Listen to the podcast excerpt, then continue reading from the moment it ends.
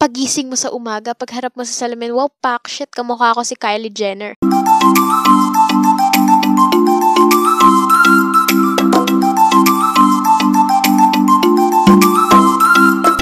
Lovely day, everyone! Welcome to the Chill Chica Podcast.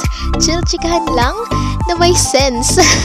This is your friend, your tropa, kachikahan, kadaldalan, kakwentuhan. I am Shara. Kamusta? Yeah, magchichikahan na naman tayo. Yay! Diyos ko, ba't bang taas-taas na naman ang energy ng Beshi Cakes nyo? Hindi, kasi ito nga yung chika. ba diba, yung last episode? Super love na love ko yun kasi bukod sa naging pambawi siya sa kalutangan natin nung third episode, gusto ko yung mga topics na na-discuss. E di ayun, so far, sa lahat ng episodes na uploaded, yung episode 4 yung pinaka-favorite ko. Eh, eto nga, sa sobrang excitement ko, na-share ko siya sa personal account ko sa Twitter. Sabi ko, sige, share ko to kasi proud na proud talaga ako dito sa episode na to. Tapos, nung time na nire-regret ko na, too late to delete na, mga besh. Nakita na siya ng mga friends ko. So, medyo na siya shy ako kasi baka nakikinig sila. Pero baka rin naman hindi. Pero if nakikinig kayo, hi, um, last nyo na to ah. Hindi, kung, kung nakikinig kayo, syempre, maraming maraming maraming maraming salamat sa pakikinig. Kahit na medyo nako-conscious ako.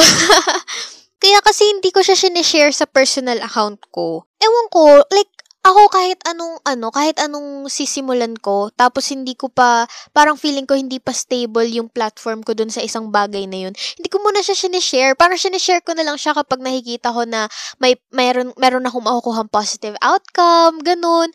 Parang natatakot akong mag-fail. Hindi, hindi, hindi. Hindi tayo natatakot mag-fail. Mas natatakot tayo sa sasabihin ng ibang tao kapag nag-fail tayo. Pero 'di ba sabi nga ni Coach Laika dun sa Trying Hard podcast, I'm sure napakinggan niyo na 'yon and please continue listening kasi sobrang nakaka-inspire yung podcast na yun. Sabi niya, hindi naman nakakahiyang mag-fail, hindi naman nakakahiyang matawag na trying hard kasi ang mas nakakahiya, to not try at all. Ayan, lagi niya yung binabanggit to the point na na-memorize ko na kasi nga nakikinig ako lagi sa kanya. One more thing, kaya hindi ko rin sinishare kasi hindi ko rin sure kung hanggang kailan ko to gagawin. hindi, kasi parang sabi ko, saka ko na i-share kung alam ko na itutuloy-tuloy ko talaga yung podcasting. Pero ito nga, niretweet ni Coach Laika yung isang tweet ko, tapos sabi niya, keep going. Eh di keep going, di ba? Tuloy-tuloy na natin to. Ayan, pagpasensyahan at kinikiling ng very, very, very, very, very light. Ay, Diyos ko. Pero ayun nga, Actually, pinag-iisipan ko, baka last ano na to, last episode nung season, parang ano, parang hindi ko na bet ituloy yung season-season. Mas maganda ba kung ano, parang random yung mga topic? Kasi nagsisimula pa rin lang ako, tapos, ayan, explore, explore, ganun. Tapos yung iba mga podcast na nakikita ko, meron silang ganun. Tapos yung iba, wala naman. Tapos nung nag-search naman ako, depende daw sa'yo, parang ganun. Pero don't worry, hindi ko naman i-delete yung ano, yung mga previous episodes na under the supposedly first season. Para sa next episode, 'di ba? Mapag-usapan natin yung mga gusto nating pag-usapan. Parang hindi tayo nakakulong dun sa isang theme lang. Ayun, so for this discussion, ang pag-uusapan natin is about losing yourself. When I chose this topic, sobrang dami ring questions sa isip ko. Like, what does it mean? When is it okay? When is it a red flag? What are the reasons behind it? Ano yung mga kailangan gawin? Pero ayun, upon browsing, nung nakapagbasa na ako ng mga articles online, medyo naliwanagan naman ako about the concept. So, I want to share it with you. So, paano ba natin sisimulan tong chikahan na to? okay, so let's start by defining it muna, no? What does it mean to lose yourself. Para sa akin, ano siya, the, the feeling of being a stranger in front of a mirror. Wow. Ayan. Pero hindi siya yung ano, hindi siya yung pagising mo sa umaga, pagharap mo sa salamin, wow, pak, shit, kamukha ko si Kylie Jenner. Ito yung feeling na you don't know yourself anymore. It seems as though you can't remember what excites you. You don't even know what your interests are. And that's sad because that makes you feel empty. Kasi since you're feeling lost, hindi mo rin alam kung ano yung kailangan mong gawin to make yourself happy. Which is important kasi we shouldn't be depending our happiness to other people alone. Though, oo, some people make us happy, pero mahalaga rin na we know how to make ourselves happy. ba? Diba? Ako when I was still young, well, young pa rin naman, pero dati, I used to read a lot of novels. Lalo na nung ano, nung usong-uso yung Wattpad. Uso pa ba yung Wattpad ngayon? Feeling ko may gumagamit pa, no? Pero even before that, merong mga ano eh, merong mga pasahan ng ebook na nagaganap eh, 'di ba? Ayun, walang araw na hindi ako nagkukulong sa loob ng mga yun. Tapos, I also loved playing musical instruments. Pero ngayon, I don't see myself doing that anymore di na ako masyadong nagbabasa ng novels and even if I try, nabobore ako, ganun. And then I don't, ano, I don't usually play musical instruments na. Noong unang beses kong naramdaman to, no, I had an excuse na wala akong time, super daming ginagawa, ganyan. Pero kasi as time passes by, napapansin ko na kahit may time naman, kahit wala naman akong ginagawa, I don't feel excited to read a new novel or I don't feel excited to to touch my musical instruments. Honestly, the feeling was overwhelming. I felt disconnected. My first thoughts were, hala, bakit may ganong klase ng changes? And what's frustrating is I didn't know why. But the question is, as what we always ask, is it a red flag? And the answer, bibigay ko na kaga, the answer is yes and no. Kung bakit yes, malalaman din natin maya-maya. But first, I want to talk about the reason kung bakit pwedeng hindi naman siya maging red flag. Okay, so again, when is it okay? May mga pagkakataon na nawawala yung interest natin sa mga bagay na ginusto natin before because you've taken interest for another thing, which is normal. In my case, as what I have observed, Currently, mas interesado ako sa visual arts. Even though playing musical instruments does not excite me that much anymore, thinking of creating something, thinking of painting or drawing something excites me a lot. Therefore, na-realize ko, the reason why I'm not doing the things I used to love before is not about time. It's not that I don't have time for it anymore, but it's because I have taken interest for another thing naman. Ito ah, consider the thought that maybe you aren't actually losing yourself. Maybe, just maybe, it's the other way around. Ano daw? Anong ibig sabihin nun? Maybe you aren't losing yourself. Maybe you're actually finding yourself. Possibly, yung mga kinonsider mong interests before are not really your interests. For example, may nausong novel dati, tapos you got curious and then you wanted to read about it then. And so you did. This doesn't mean na hindi ka talaga naging interesado doon. Maybe, you have really taken interest for that thing. It's just that, since hindi naman talaga ikaw yon kumbaga, na-curious ka lang kung bakit parang yun yung bukang bibig ng lahat ng tao, you tried it. Pero if it isn't in your heart, it will fade. Therefore, once na mag-fade yon and once na makadiscover ka ng ibang interest mo, yung something na talagang nakaka-excite for you, that's a green flag actually, di ba? That's positive. So, when is it a red flag? Losing yourself becomes a red flag kapag mm, you simply don't want to do anything. Nawala yung interest mo sa isang bagay, but nothing replaced it. And sa totoo lang, that's actually tiring. It's funny how doing nothing is more tiring than being preoccupied, no? What's worse is when this feeling of losing interest in everything is accompanied by existential crisis. So, what is existential crisis? It is a process of questioning if life really has a meaning or purpose. Which is sad kasi finding the answer to that is not easy. And kapag wala tayong nakuhang sagot, mahirap i-convince yung sarili na life is worth living. Actually, this existential crisis is commonly tied up with depression. Commonly, ha, but not necessarily. Which is sad. Alam nyo ba, merong term talaga na ginagamit for losing interest in everything, and that is anhedonia. So, pag-usapan naman natin yung reason why people lose themselves. There's this article online. It was written by Luminita D. Savyuk from Purpose Fairy. Sabi niya, people lose themselves when they have lost their connection with their hearts and souls. So, how does this happen?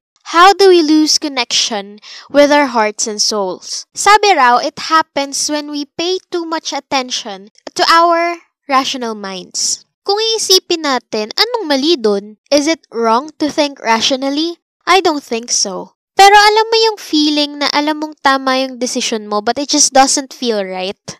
Kumbaga, what seems to be logical does not make you feel happy at all. Dito natin makikita yung importance ng balance. It's important, lalo na sa decision making, that when we listen to our minds, we also spend time to listen to our hearts. Well, scientifically speaking, walang decision na nanggagaling sa heart, sa circulatory system natin, okay? Lahat ng thought process natin ay nanggagaling sa brain. Pero what I'm trying to say is, as we dive into our thoughts, never neglect your feelings. Never neglect your emotions. Kasi it is a factor, okay? It plays a huge part kung magiging happy or masasatisfy ba tayo sa kalalabasan ng decision natin. We have to consider putting our hearts in our decision making Kasi, it is in that way that we can possibly be led to a happier outcome. Another reason is when we value other people's opinions too much. Nabanggit ko nga kanina, 'di ba? We are not afraid of failure alone. We are afraid of what other people will say once we fail. Ang ending, we don't want to do things anymore. We wouldn't want to try kasi nakakahiya, nakakatakot, pakiramdaman din natin have we really lost our interest o natabunan lang ng takot? So what do we do in times of feeling like we're losing ourselves? Let me give you three things that you can do in times like this. You can choose one that you think will work best for you or you can try doing all of it, 'di ba? For the sake of feeling better. Why not?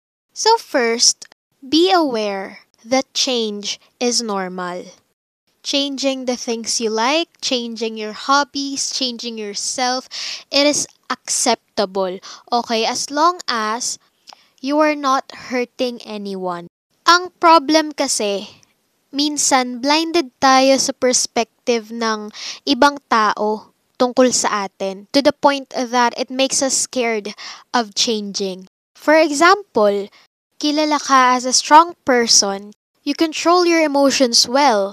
Ikaw yung masasandala ng ibang tao when they need help. Ang tendency, you'll be scared of being more vulnerable, of being more transparent, kasi ano nga namang sasabihin ng iba? But then we all have to accept that we're humans. Diba? And that's normal.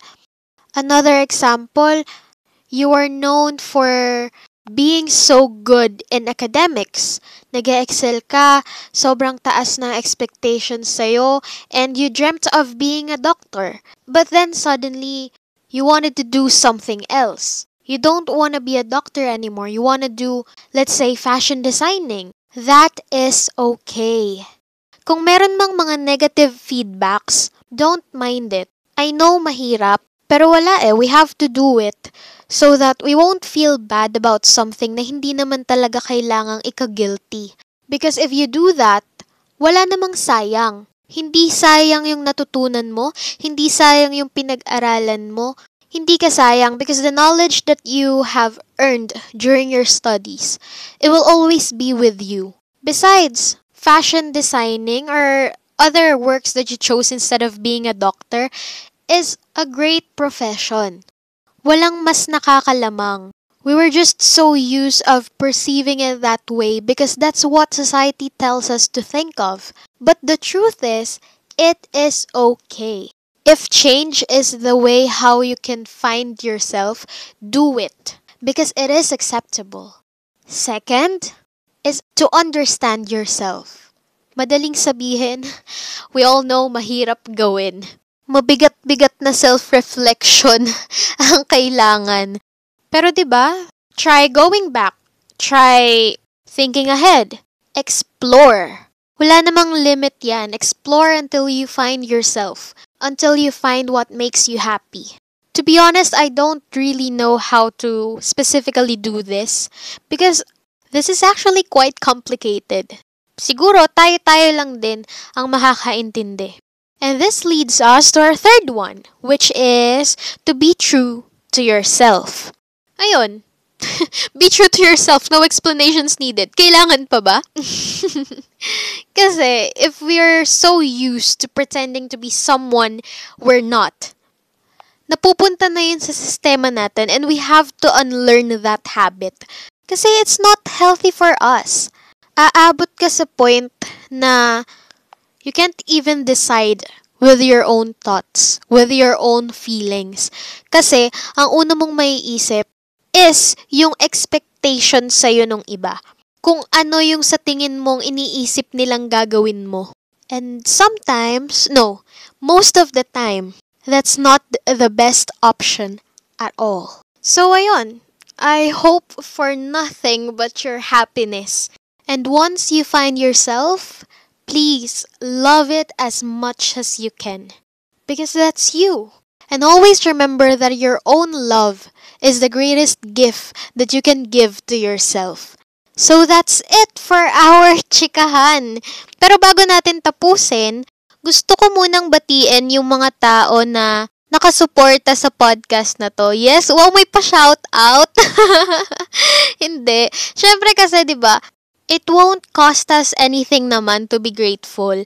Kasi lately, I've been interacting with other podcasters, which is hindi ko talaga in-expect.